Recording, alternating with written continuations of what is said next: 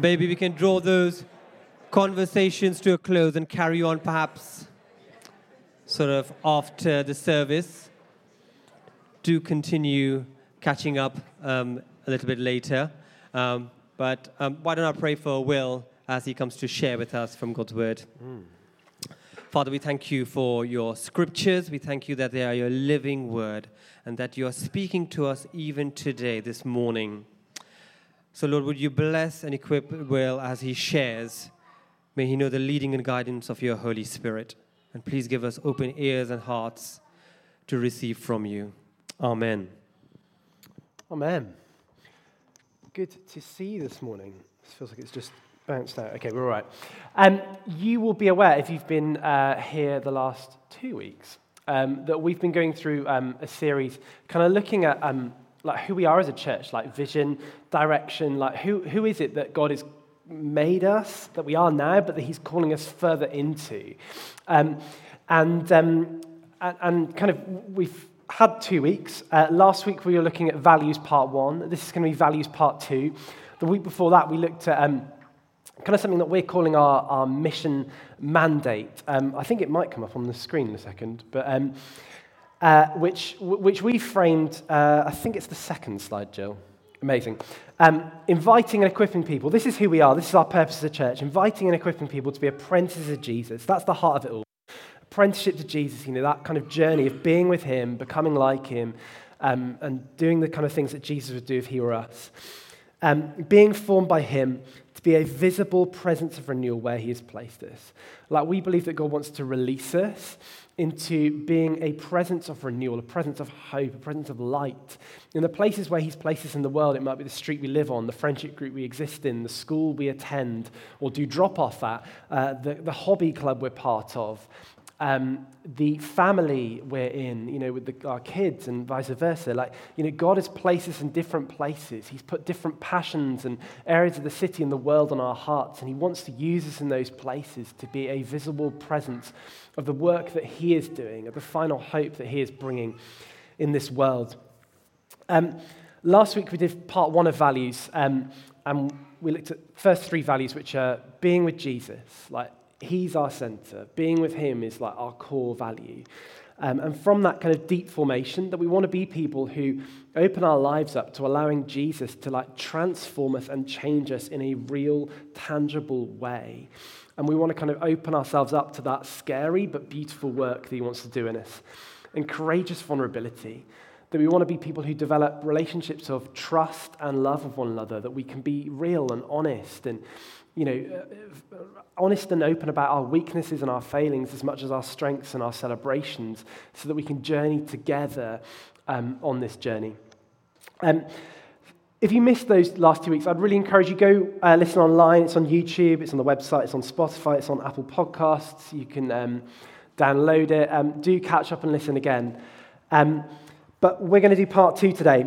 Um, I want to begin with a scripture. Um, we are um, looking at Ephesians 2. Uh, I'm going to read from verse 14. In fact, I'm just going to read it off the screen. That's easier, isn't it? Um, For he himself is our peace, who has made the two groups one and has destroyed the barrier, the dividing wall of hostility, by setting aside in his flesh the law with its commands and regulations.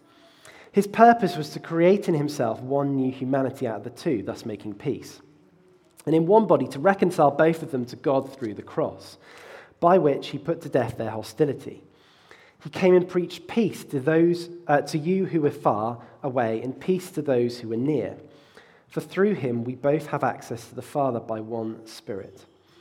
Consequently, you are no longer foreigners and strangers, but fellow citizens with God's people, and also members of his household built on the foundation of the apostles and prophets, with Christ Jesus himself as the chief cornerstone.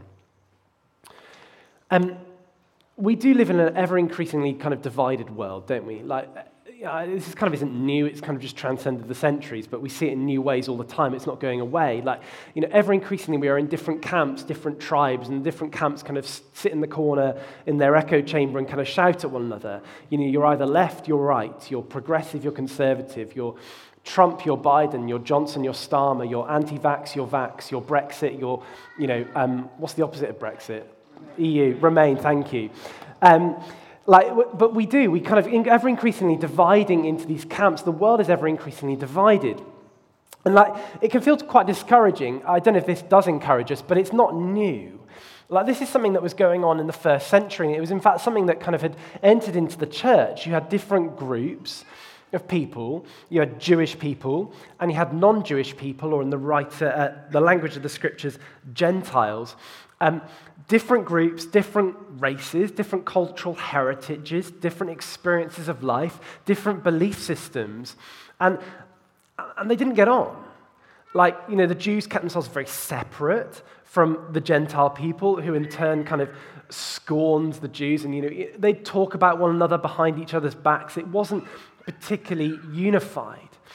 And, and the good news is this, is that Jesus came to do something about that. Jesus came to do something about that. He came to make a way for the world to be whole again, for, for, for the world to be one again, for us to be together, for us to be united. And the solution to that was this He invited us into His family. He invited us into His family. For He Himself is our peace, who has made the two groups, Jew and Gentile, one, and destroyed the barrier, the dividing wall of hostility. You know, through what Jesus did on the cross, he's kind of erased these kind of like boundaries, these divisions. And, and what's he done? It says later, you are no longer foreigners and strangers, like different groups, different tribes, but instead you're fellow citizens with God's people and also members of his household. I don't know if you've stopped to think about the enormity of that, that we are invited into God's family. Like, and, and because we're invited into his family, like we come together.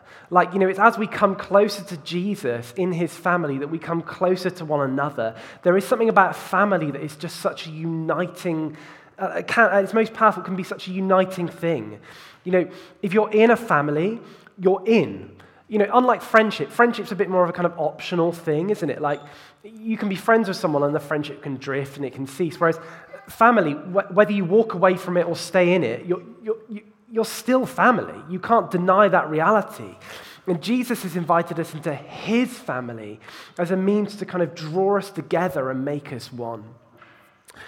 And one of the things we've really noticed in our church um, uh, through lots of different ways, it's a, a thing that comes up again and again and again in conversation, but family is a word that we often use to talk about our community. And, and that's not something actually, interestingly, you might know this or not, but that I would say is the case in every church. That there is something of a uniqueness, not, you know, not no one ever does this, but to the way we talk about and view our kind of life as a community here. And it's kind of from that that we get um, the first value that I want to talk about today. Jill, I don't know if you just want to put the next slide up, which we defined as this growing family. We think got a value to be a growing family. Um, we love to cultivate community that feels and behaves like a loving family. I know not everybody has experienced family in a positive, loving way, but family is, is something that's at the heart of God. It's at the heart of what He's doing in the gospel. He brings us into His family, He redefines the reality of family. In fact, Jesus goes so far in redefining the, the rules of family that He even de emphasizes the importance of bloodline in family and up kind of scales the importance of um, kind of the family of God. You know, Jesus is there one day. He's got, um, uh, he's with his disciples. They're in a house. Someone comes up to him. They say, "Your mother and brothers and sisters are outside."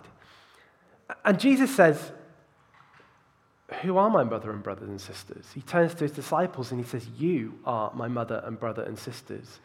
Those who do my Father's will are my mother and brothers and sisters.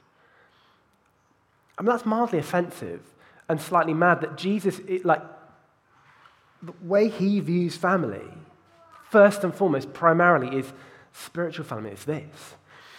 Um, and, and, we at Redland want to be, and we are, like, we, we see this in the way we operate, the way we talk, the way we kind of feel, the way we view this community. Um, we want to cultivate family, uh, community that feels and behaves like family. We want to be the kind of family that creates relational space for others to join and is willing to adapt and reach out to those on the margins. Like, what is it that makes um, a community operate like family? It, it's a community that's kind of like committed to one another no matter what. You know, we're committed to one another irrespective of difference, irrespective of whether someone's a bit tedious or annoying. Like, it's like, you know, when you have that family, you know, at home, you know, you're committed to that slightly cranky uncle who's a bit grumpy, but you kind of invite them every year for Christmas. Why? Because they're family, because you love them. Because irrespective of whether you, know they're fun in the way you'd like them to be, or you're committed to them because they're family. And that's the kind of people we are and we want to be committed to one another simply because we're family. Like, if you're part of this community, you are family, and we want to love you. You know, if, if you're if you fit the mold or if you're different from the mold. You're family, and so you're part of this, and we want to love you and for you to enjoy what we've got here. If, if you're kind of like on the margins and oh, just, no, no, your family. It doesn't matter if you're the second cousin once removed. Family is family, and we're committed to you no matter what. And that's the kind of way we want to be, and we feel we are as a community in this place.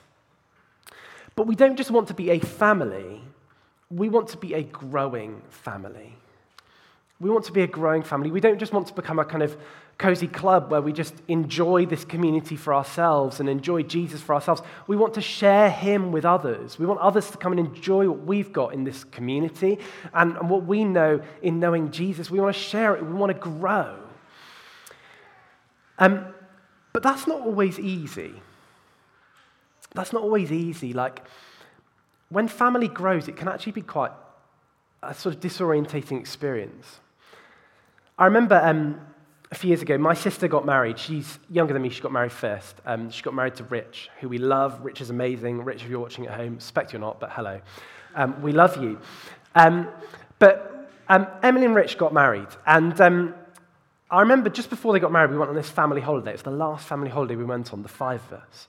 And we had such a nice time. It was great. You know, me and my sisters, we've get on really well. We get on well with my parents, and there's just this camaraderie, this kind of like group dynamic. It was fantastic. And Em and Rich got married, and, and then anytime there was a family thing, Rich was there. Of course there was. He's, he's family, right? But I'll be honest, like at first, and it didn't last long, this, but that felt a bit weird because the dynamic changed. We weren't just the five of us doing our thing in our way. There was someone else who was in here now. And it, it changed the, the feel of the group. It didn't make it worse. If anything, it, it, it made it better. Like, Rich, you know, enhanced our family with his difference, his different approaches, like his diversity. You know, we were enriched by having Rich there. Unhelpful words, use the word rich, I appreciate. Um, but like, but that did not make it strange. And like since then, you know, I've got married to Katie. My sister's got married to Mark. Um, uh, my sister Emily's had Finn. She's got another baby on the way in May. We've got Seth. Like the family's changed again. And now we've got kids. And we've gone from being this kind of adult only family where basically just had jolly and did what we wanted. And all of a sudden, the dynamics changed because there's kids and we've kind of got to accommodate them. And it's sometimes a bit inconvenient. We can't do what we want. And we can't go on the walk we'd fancy because the kids will get fed up and make our life a misery. So we don't. And like, but that's what happens when a family grows. It changes. It changes, and that's sometimes quite strange an experience. And like if we're going to be a growing family, and we do believe that's who we're called to be, that will sometimes be difficult. You'll come on a Sunday and you'll be like, oh, I don't know that person over there. Who are they? I don't know all those people. It feels really strange. I'm, I'm, I, I thought I knew everybody here. It felt familiar. And now there's some people who are different who I don't know and they're in leadership roles. What's that about? I don't even know who these people are. Like, this feels really strange. Like, it, it doesn't make it worse, but it, it does feel odd. Like, as things get bigger, like, as a community grows, it's harder to kind of, like, track with one another in the same way. It's harder to track with everything that's going on. As a church grows, you can't know everything that's going on. Like, because it just gets too big. It's like, as my family kind of grows, you know, I used to know everything that went on in my sister's lives because I lived with them. And it was just them. They got married, they've now got kids, we're busy, you know. Like, life's got more complex. You know, I end up finding things out about my sisters from some of my friends who are also friends with them. And, and that feels weird sometimes.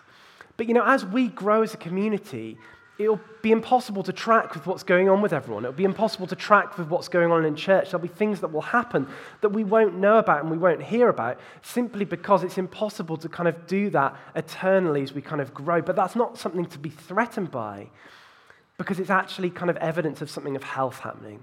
It's evidence of a family growing. It's a disorientating experience, but it's also a beautifying experience because the community is being increased in diversity. There's more people who image, you know, Jesus, who are becoming part of us and enriching us by their presence and their difference amongst us.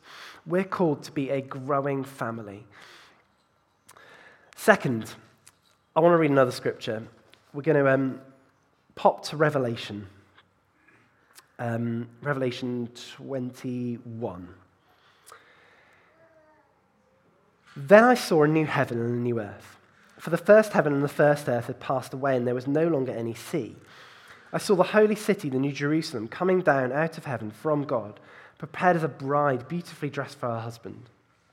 And I heard a loud voice from the throne saying, Look, God's dwelling place is now among the people and he will dwell with them. They will be his people, and God himself will be with them and be their God. He will wipe every tear from their eyes. There will be no more death, or mourning, or crying, or pain, for the old order of things has passed away. He who is seated on the throne said, I am making everything new. Then he said, Write this down, um, for these words are trustworthy and true. He said to me, It is done. I am the Alpha, the Omega, the beginning, the end. To the thirsty, I will give water without cost from the spring of the water of life. Skipping ahead um, a little bit to verse 22, it says, I did not see a temple in the city because the Lord God Almighty and the Lamb are its temple. The city does not need the sun or the moon to shine on it, for the glory of God gives it light, and the Lamb is its lamp. The nations will walk by its light, and the kings of the earth will bring their splendor into it. On no, uh, on, on no day will its gates ever be shut, for there will be no night there. The glory and honor of the nations will be brought into it. Nothing impure will ever enter into it, nor will anyone who does what is shameful or deceitful, but only those whose names are written in the Lamb's book of life like we, we see in these final two chapters of uh, Revelation the final Christian hope. And the final Christian hope is not, um, you know, pie in the sky when you die. You know, it's not shoot off to heaven and like buzz around on a cloud chatting to a bloke with a beard. It, it's, it's, well, it's cake on your plate while you wait. It's that Jesus is kind of come to bring his kingdom, his world down to us. You know, he's come to renew this world. We're not trying to escape it. He's coming to make it whole again and renew it so it might be a world where there is no more war, but peace. No more kind of like, um, you know, people just getting at one another and kind of just you know, horrible tensions, but kind of oneness. A world where there is no sickness, but only, you know, health. A world where there is no mourning, you know, where he, he wipes the tears from our eyes, where we'll be made whole in every sense of the world, where, um, where there will be justice, where there will be no kind of poor and rich, people who don't have and people who do have, where, you know, the kind of environment itself will be made whole again. This is this picture we get in Revelation. And it's this picture of a world where there's this community where all peoples, all nations are present. You know, all races, all ages, um, all present in this city, and the gates are open. Why? Because there's no danger outside of the city, but God has emphatically dealt with evil and destroyed it. Like, this is the picture of the world that God is wanting to create. And this is kind of part of what we're talking about when we say that we're called as a church to be a visible presence of renewal. We're called to be a kind of example, a kind of like um, glimpse of that world that God is seeking to create. And that leads us on to our kind of um, our next value, which is this it's whole life mission. If the slide comes up, if not, I'll read off my phone. Oh, great. Personal and corporate, locally and globally, in word and in action, we want to embody what it looks like for Jesus to be in charge in every area of life. We want to be a people who, who, who don't just embody some of what it looks like for Jesus to be in charge, some of this kind of vision in Revelation, the bits that we like and, and are easy. We want to embody all of it. You know, it's, it, it's easy to kind of um, just live into the things that align with our preferences or what um, is, you know, suits our personality or, um, or, or kind of it's just instinctive to us. But I think Jesus calls us to engage in missional living that is whole life, where we take, you know, care for God's world, this environment seriously, and we equally take, you know, serving the poor seriously and issues of injustice, and we equally take sharing the good news of Jesus seriously, and we don't feel the need to kind of like um, go big on one and ignore the other because, oh, it doesn't matter. We're, we're doing lots on the environment, so never mind. We're not telling them about Jesus, but hey, it's fine. Like, no, no. We, we want to kind of wrestle to hold all of these things in tension so that we're a community that shares the good news of Jesus and cares for the environment and serves the poor and stands up for issues of injustice and, you know, the rest of it. We want to fight to hold these things in tension, which will be difficult. Will be difficult because you know, one of the things we noticed in the discernment exercise is there was no one thing that, like, anybody's like, gosh, we're an environment church or we're a evangelism church or a justice church. Like, they all came out in different ways. And different, you know, people amongst us will probably be better or, or have more of a heart for one of those things over and above another. But we want to bring all of that into this kind of like community together and hold all those things in tension because we want to be people who live out the fullness of what it looks like for Jesus to be in charge. And, and for, you know, if Jesus is in charge, he's in charge of everything. He's not just in charge of some things, he's in charge of everything. And we want to kind of live into that reality so the world may see Jesus in us as a community. Um, lastly, um, our final value um, Jill, if you want to. Uh, next one. Amazing. Our final value is this next gen conscious. Um, one of the things we noticed um, that's just really evident in Redland, you can go back donkey's years, is that Redland has always had a heart for younger generations.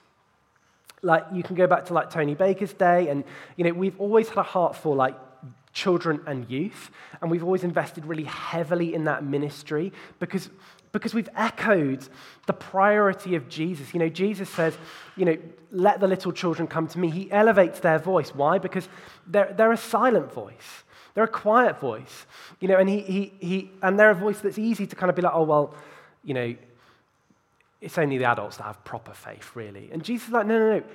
Anyone can come to know me, all ages. And so he elevates the kind of place of children and youth. And that's been what we've been as a community. We've invested in that work and we continue to do so. But we've also been a church that's, you know, historically been um, about kind of younger generations when I say young adults.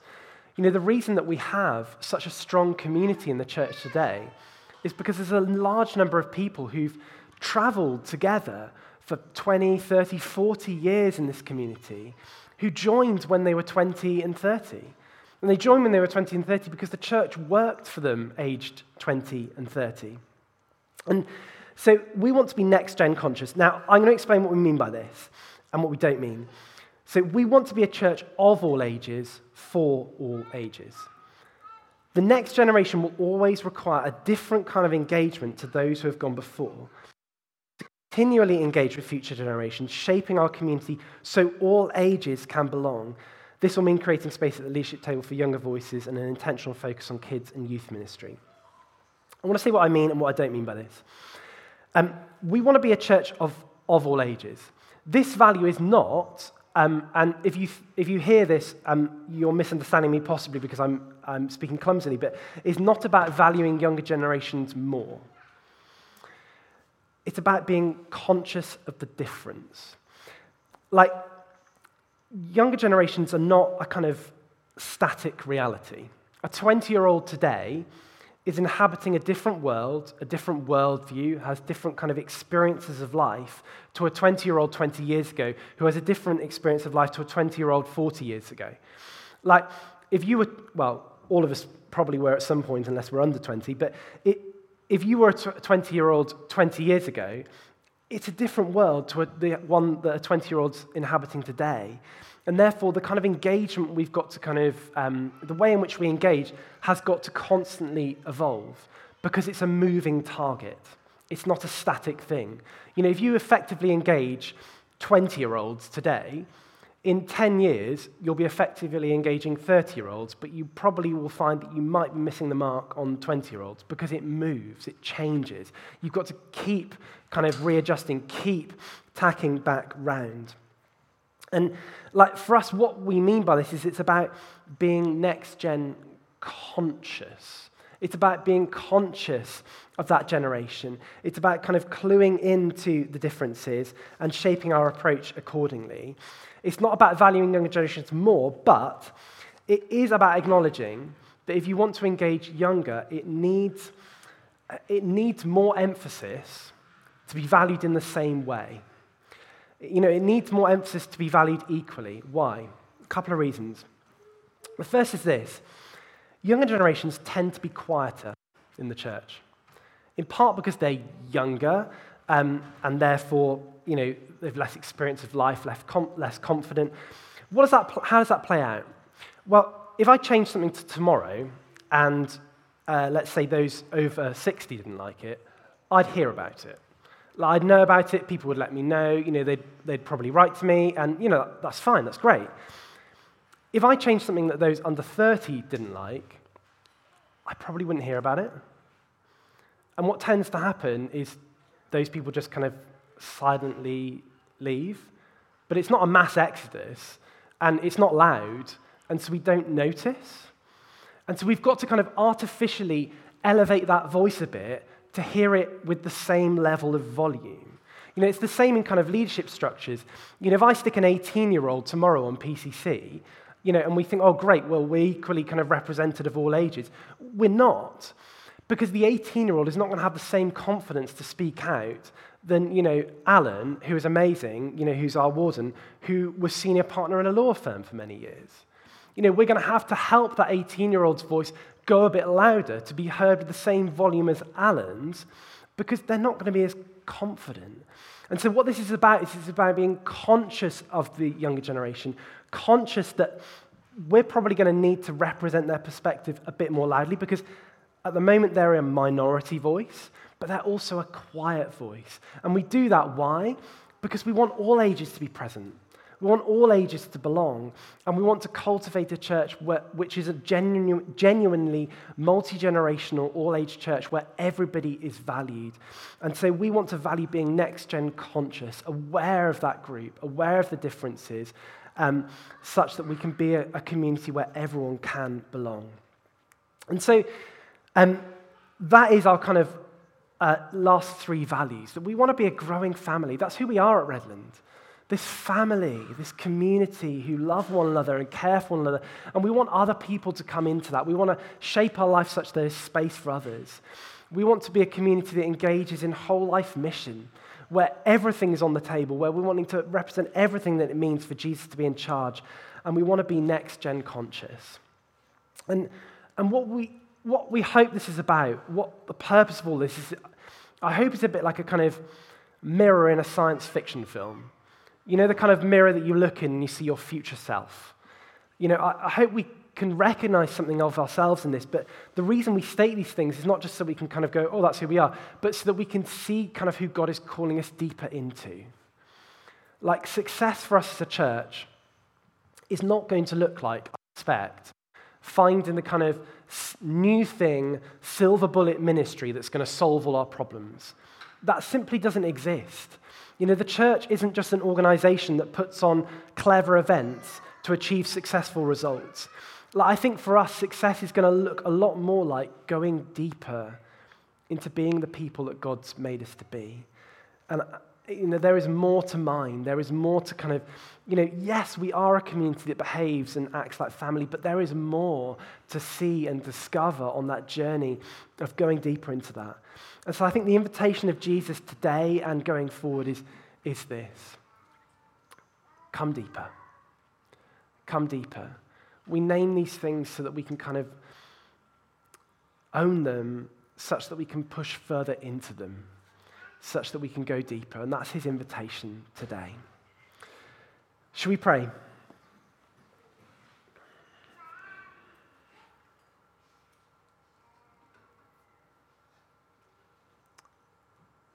Jesus, I pray that you would take us deeper.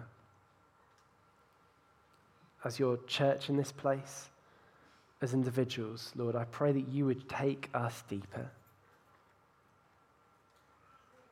That you would show us how that we might be even more of a kind of family in the way we behave as a community. That you would help us to change such that we might, you know, live for you in all areas of life. And Lord, challenge and highlight those areas where we've been neglectful.